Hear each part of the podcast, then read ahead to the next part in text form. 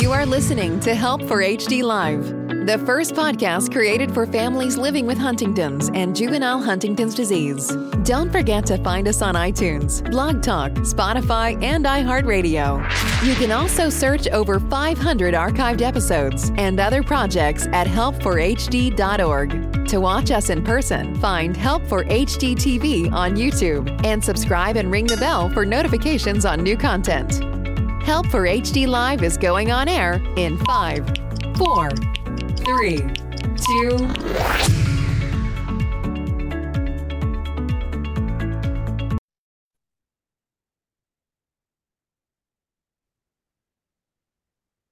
Hello, everyone. Thanks so much for tuning in to Help for HD Live. This program is made possible because of Teva Pharmaceuticals and Neurocrine Biosciences.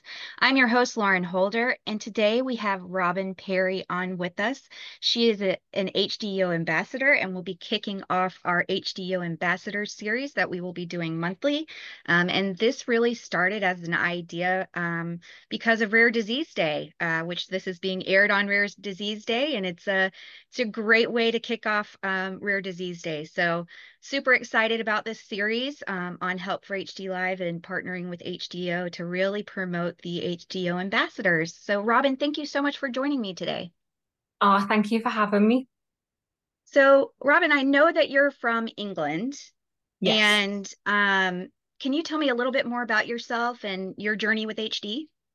Yeah, so I am 32 um, and I am gene positive um, at the minute, and I have been a young carer um, for the past 15 years, really. Um, and my journey with Huntington's disease has been surreal, I'd say, to say the least. Um, you know, we've got a really big family, and dad was the first person to get diagnosed in our whole entire family. So, you know, we obviously knew something was wrong for a long time like before he got diagnosed, but you know, we had no idea about what Huntington's was. No one had been diagnosed before him. There was no history of it. So for us to find out that as a family, it was, you know, obviously we were glad at the time, you know, that we had clarity on dad's condition. You know, we had a we had a diagnosis, so it, it felt like a bit of a relief, but also, you know, it then dropped the penny. You know, for the rest of it, like the entire family. Then it was kind of like, you know, like when when you see it on films and it's like everyone goes into panic mode and it's like people are like stressing out and you know are people going to get tested? And it was like a lot of heavy conversations you know within the family like you know while people decided obviously if they were going to get tested or not at that point. How old were you when he found out? So i i was probably about early 20s yeah just turning like 19 20 yeah. Um, because the day I got my test results, I was just turning 21. So, you know, it was a really, you know, even at the time, like now looking back on like obviously like 10 years and that, it's like I feel like I've got gained a lot of wisdom since then. But at the time it was it was really hard. It was a lot to a lot to process, I think. And you know, I don't think I think because obviously we had no idea what it was about. It was like in the flip of a switch, it was like, okay, so we've got this condition, dad's got this condition, and I've also got this condition. And then it's like, you know, then becoming a carer and all the things that come with that. And it's like, I don't think people understand, you know, how much strain HD in the family puts on like, you know, relationships and like, you know, even just like down to, you know, like me and my sisters, you know, and my mum and that, like, you know, when we, you know, talk about dad's care and like, you know, we're trying to make plans and whatever like no one ever seems to agree really on like a lot of a lot of stuff. So it's kind of it it is it is hard at times. Well and the other aspect of that uh, being a young caregiver um, but being a gene positive young caregiver um, has to it, it's hard right? It's so difficult to yeah. to it's a different perspective than what others may see because the way I the way that I've always looked at it is, you know, somebody that you're married to, you can still walk away. It's a choice to stay, yeah. it's a choice to do it. But when you're a gene positive young caregiver, it's not a choice. This is your family yeah. and it's just a real experience, you know, it's kind of like it's hard to like even process it, you know, like in terms of like like explaining to people who aren't obviously um, within a HD family because I think it's so rare and like you're kind of watching, you know, like your life play out already, like in terms of your, like, you know, obviously dad deteriorating. Yeah. And then obviously knowing that that could, that's obviously going to be me in the future at some point. And I think, you know, also being well and then not being well. It's kind of like, you know, I think sometimes if you're born into something from, from birth, you know, sometimes it's easier for people to process, you know, like those conditions and stuff. But I think, you know, me and a friend, obviously, one of who, who she's got Huntington's in the family, and we were talking about, you know, how hard it must be for people when they go through from, you know, non-symptomatic to symptoms, you know, and not even like how the body's changing, but how it must be for them to feel that change, you know, and like it's a it's a very surreal, a very surreal experience. I think to feel your body start to deteriorate once you've been healthy and you know you've been able to do all these things. It's kind of a, a strange process to go through. Yeah. 100% so how is your dad now? You he so that was what 10 years ago you tested um yeah. and how is he now um so he is at the very end stages now um so it's kind of you know it's a strange place to be in i think um I'm struggling with this stage more than and a lot of the others. And I, know it's kind of probably, and not a lot of people will understand that, but I think in the earlier stages, like like the mid to you know like those type of stages, it's kind of I could do more for them. You know, so like even though I was stressed out or whatever, like I always knew there was something I could do for them. You know, and even you know he was sick, we could have conversations and stuff. Whereas at the minute, he hasn't got any speech he can't talk. You know, he's asleep for probably 20 hours more plus a day at the minute. So it's kind that's of another like, thing that's not discussed is the sleeping. Yeah, so it's kind of like, you know, at the minute, it's like, I know obviously it's coming to an end and like the end is coming and that's better for him.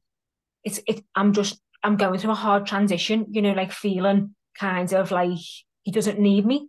Do you know what I mean? If that's kind of like how the West Face, I don't know, I'm not sure really how to say it, but I kind of feel like it's you know there's not I feel I feel a bit lost really because uh, there's not there's not I'm really I can do for him at this point. I hear you. Is he at home or is he in a facility? He's in a care home. Yeah, so he was at home for ten years. Yeah. Um, and we cared for him at home, which was you know it was hard, but I actually like it, I know it was hard at the time and stuff like that, but I know he liked being at home and you know he's got um, three daughters, so he was waited on hand and foot. My mum used to laugh. She used to say, like, you know, like it's like dad's coffee. You know, like he'd sit there and we'd make him biscuits and like just sit with him and like talk to him and like, you know, give him his medication and stuff and obviously get him ready and whatever. Um, and then it got to the point where he just they decided that it wasn't it wasn't safe enough for him to be at home anymore. And yeah, he went into a, a care room at the minute, but just by chance that you know like one of like uh, we've got a neuro based care home literally like five minutes from our house. Oh that's great. It's just kind of by uh, by fluke just like you know that it's ha- happened to be so close to home you know because like there's a lot of visitors there a lot of people there don't get a lot of visitors. Yeah. And you know it breaks me heart sometimes because like i say to my mum you know like you know it's eh, and you know some of them the so they like the family live far away, and like my mum said, like we we've just happened to be lucky because it, it's so close to our house, so like, we can just visit whenever we want. And he's got the luxury of you know just popping in for a cup of tea or you know just going round to see them and stuff like that. So, you know, I am grateful that it's happened to be you know within within Liverpool. Yeah. Yeah, you mentioned, you know, this this stage. Um, my father died in um, January of 2021, and I was his caregiver. I was his primary caregiver, and I'm an only child. Um, so it was basically me and my mom. Um, and I feel you on this stage. It was absolutely terrible. Um, and I am still at a point where I am I'm grieving not just because I lost him, but because of that period of time and how rough it was. And you're right, people can't understand until they go through it. Um, it nothing prepares you, right? Like we hear about advanced stages, but things like the dementia part um, of HD and them not being there like they were before, um, yeah. not something that we've really discuss. The sleeping all the time, and yeah, that helpless feeling of, well, what do I do to help? Because at this point, there's nothing to help except try to make the person comfortable and know that they're loved. And yeah, yeah it it is so tough. So I am with you because yeah, yeah, it's so hard and and I realize that. Yeah, do you know what I think as well? Like I think, you know, it's kind of like for my entire life, everything has revolved around him and yeah. his care and everything. And like now things are starting to slow down, coming towards the end. It's kind of like that transition of, you know, you know, obviously I'm glad because I've got a lot more free time for myself, but it's like you kind of got to go through a process, haven't you, of like letting go of all the parts of like, you know, running around after him and, you know, now I'm got free time and I'm like, oh, I actually I've got time to myself. Like like what what do I do? That, there's that guilt with it too, right? Like it's it's like, oh well I have time, but I really don't feel like I should be doing anything because yeah, yeah it's a total guilt thing and then trying to to process because you've changed as a person being a caregiver. Yeah and and so when you lose that part and it's like you lose a part of yourself and you lose that that purpose yeah. um it's i think like when when he passes that transition will still carry on going you know like like letting him go. And but i think as well like you know i've kind of built it up in my mind like for him to pass away and you know, to be this big thing. And I actually think when it happens, I, it won't really feel as as big as it I, I anticipated to because, you know, I've grieved him every every every step. You know, like every milestone when he went into the care room and you know every journey, like where he's I've lost a piece of him. It's kind of like I've already I, I feel like I've already lost him. Yeah, yeah, I hear you. Sure.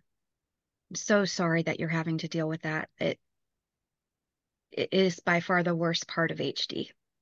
Yeah, I think it is. And it's um, you know, a lot of the stuff that isn't spoken about, you know, even like down to like him just sleeping and stuff like that. Like it's it's hard, you know, like just like sat there sometimes on visits and I think when you know you're not able to have a conversation with them and then at that point at the end it's kind of like the only place you can do is like you know overthink or you know you know worry about stuff so i try to just like put a film on and you know maybe just like put some music on because i know he loves music and he'll probably still be able to hear it even though he's still asleep. That was my dad. My dad was all about music and so that's what i would do. I'd play music for him um, just because i knew he loved it. And so i'd play our favorite songs or his favorite songs something to make him you know laugh if i could get him to um, or smile even. But yeah. Um, yeah, music was a big deal for us too. Yeah, definitely. Like before he, you know, started getting like to the point where he wasn't able to go out, we would take him, you know, like to like gigs and stuff. Mm-hmm. Yeah. Like I, I remember being at like one one particular gig a couple of years before, you know, like he was in a wheelchair and stuff like that at that point, and we were in the disabled like disabled area, like quite off to the side, and I had just see him staring at me like from the side of his eye. And I just said to him, "You want to go in the in the middle of that crowd, don't you?" And he just started laughing, and he was like, "Yeah." So we pushed him. It's like we got all people to like part the crowd, and literally we were in the middle of the crowd. People were throwing beers, and awesome. like he was uh, he was in his element. Honestly, yeah. people were five in him. And I was like, oh my God. I went, when you get out, I was like, I don't know how we both survive without nothing happening to him. And it honestly, it's one of my favorite memories of him. Yeah. That's awesome. Yeah. He just looked at me and I thought, I know what he's going to say. You know, when you know what someone's going to yeah. say before you oh, even say sure. it. And I thought, he, I know he loves music. And even though it, it, he was enjoying it, I thought, he wants to be, you know, in the middle of it, like surrounded by people and everyone singing and stuff. So I, I was like, you know what, just push him to the front. Yeah, my dad was the same way, and like I would take him to football games still, um, even in the uh, last six months of his life, like I took him to, he loved um, Christmas lights. So I Oh, took him to uh, put him in the car and took him to a, it was called Christmas Town. So you can actually drive through the town. It's completely decorated and he oh, wow. loved it. And, you know, but he was the same thing, wanting to be in the middle of of everything, especially when it came to music. Um, so that's that is such a great memory, and I'm glad that you got that. Yeah. It was definitely a special day. And like I know when I look back and like think I think you know what that like it just you've just kind of just got to do what like whatever Yeah. I did.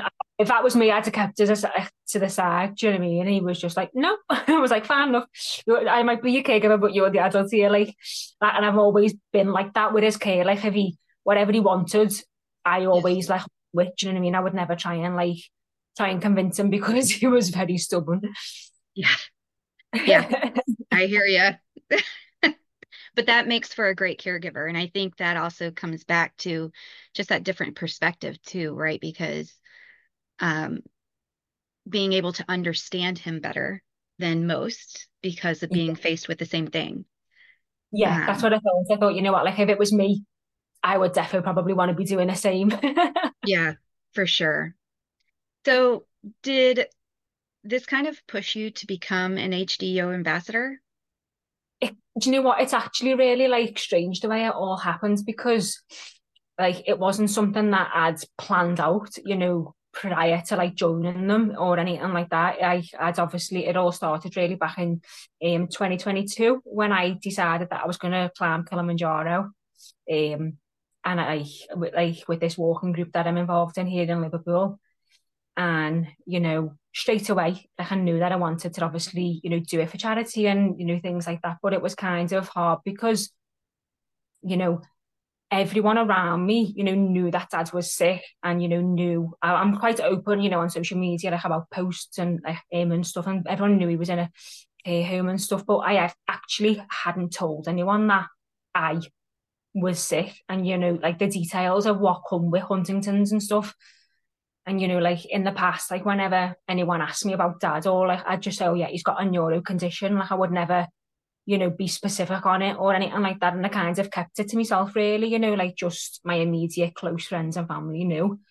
So like I was at the point where I obviously wanted to, you know, get out there and raise awareness and for the, with the climb, but I also was in a bit of a like tricky position because no one really knew you know, like about it fully, and I hadn't really told a lot of people. So, like, I had a bit of a sit down and just thought, you know, like, if I'm gonna do this, like, I want to do it completely. You know, I don't want to just ask people for money. I want them to know, you know, like my story before they give me any sort of money, kind of, so that they know, you know, like, dad's been through so much.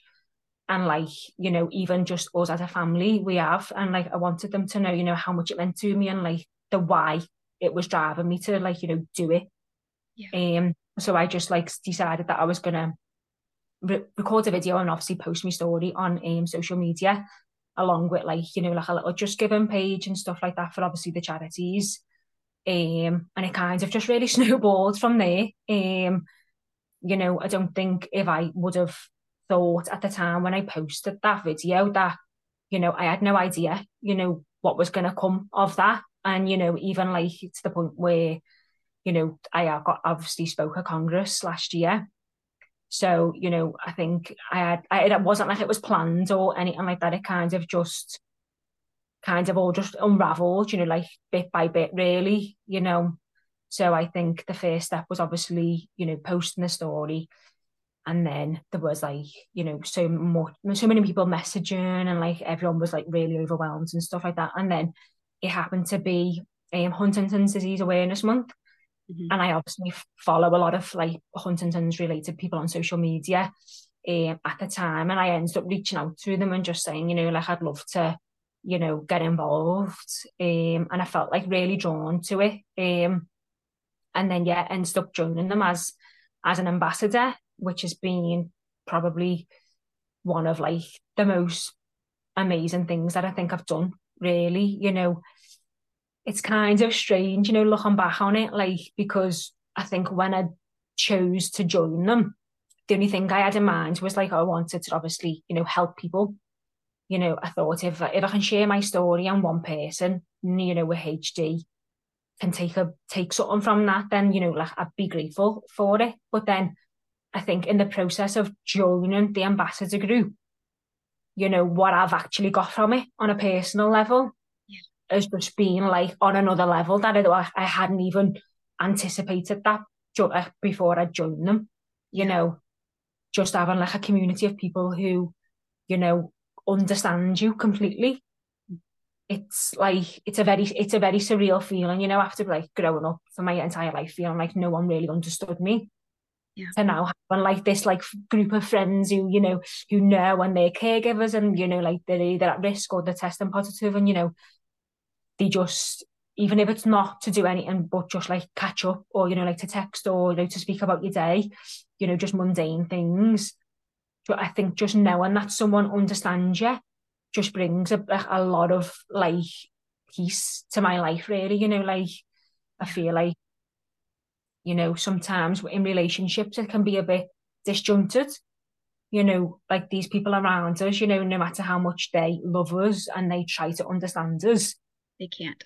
They just they just can't you know what I mean? And it's not their fault or anything but it's kind of and even like you know like friends and you know like people who are dating and whatever it's kind of like you know they love you that these people are the people who love you the most but they still don't get like they still don't understand you know what you're going through yep. so to have like this now pool of people who I can you know like lean on and like talk through things and just like you know catch up with or you know like go on days out with it's been yeah it's been amazing.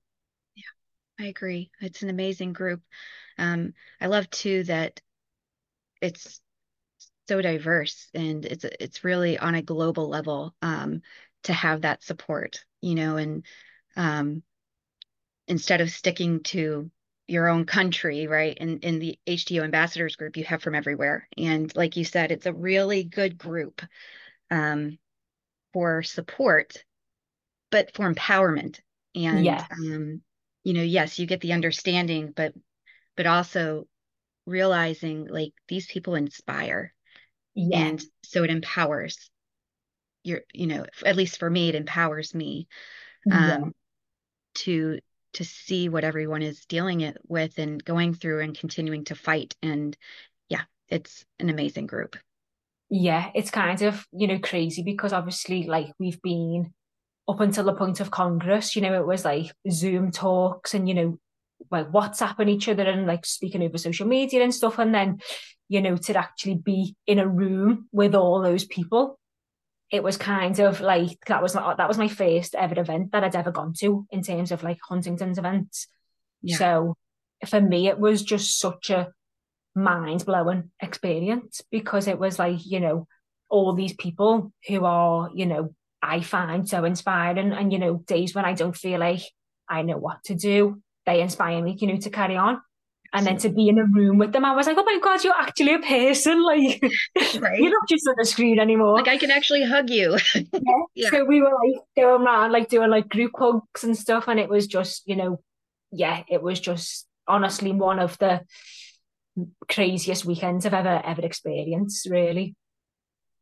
Yeah. Well, Robyn, I really appreciate you coming on here and sharing your story and sharing how you got into um, the HDYO ambassadors. Um, this is such a great way to start off this series, um, and I truly appreciate you. Thank you. Thank you for having me. You know what? It's been really lovely. And I think, you know, until like you get a moment, obviously like this, to, you know, reflect back on it, it's kind of, it all feels like, like it's a bit of a blur, do you know what I mean? Until obviously Absolutely. you sit back and take it all in. You know, I think even like, you know, the whole thing with Kilimanjaro, you know, I think at the at the time, you know, I don't think even getting to the top that I, I had even, uh, you know, took in, right. you know, what was happening at that time. And it's like, you know, looking back now, it's, you know, yeah, it's been it's amazing, right? To you look yeah. back and you go, oh my God, I actually yeah. did that. Wow yeah you're like oh my god as if that actually happened yeah yeah that's an amazing thing um you know to to do that. I'm glad you got the opportunity to do that. I hope that you know you have more opportunities like that. And uh and as you said this the HDYO ambassador group is just an amazing group and and empowering. And um, you inspire so much. And um, thank you for being so open and honest and willing to share. Oh thank you for having me Absolutely. Um, so, for those listening, thank you so much for tuning in. Um, we will be doing these HDYO Ambassador Series uh, episodes once a month. Um, a new person will come on every month. And um, if you are interested in learning more about the HDYO ambassadors, you can go to the HDYO website and learn more. Um, or you can reach out to Jenna uh, with HDYO. I'm sure that she would be happy to send you information. Um, if you're looking for one of the HDYO ambassadors to come and speak. I'm sure they would be willing to do that as well. Um, so feel free to reach out to them. Uh, please make sure that you are tuning in every Thursday for a new episode, 4 p.m. Eastern Time. Again, today's episode is aired on Rare Disease Day. So happy Rare Disease Day. Hope that you are taking advantage of that and sharing your story um, or you know, however you want to celebrate Rare Disease Day, but we are part of that community and it is a chance for us to really speak up with the rare disease community. So um, I hope that we are doing a good job of that in the HD community. Um, and until next time, guys, take care and love you.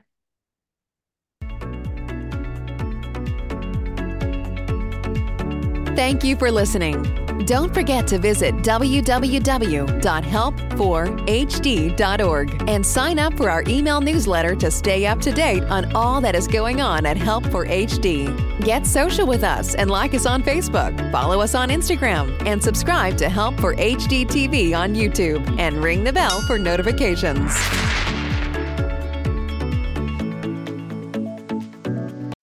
Amplify your career through training and development solutions specifically designed for federal government professionals. From courses to help you attain or retain certification, to individualized coaching services, to programs that hone your leadership skills and business acumen, Management Concepts optimizes your professional development. Online, in person, individually, or groups, it's training that's measurably better.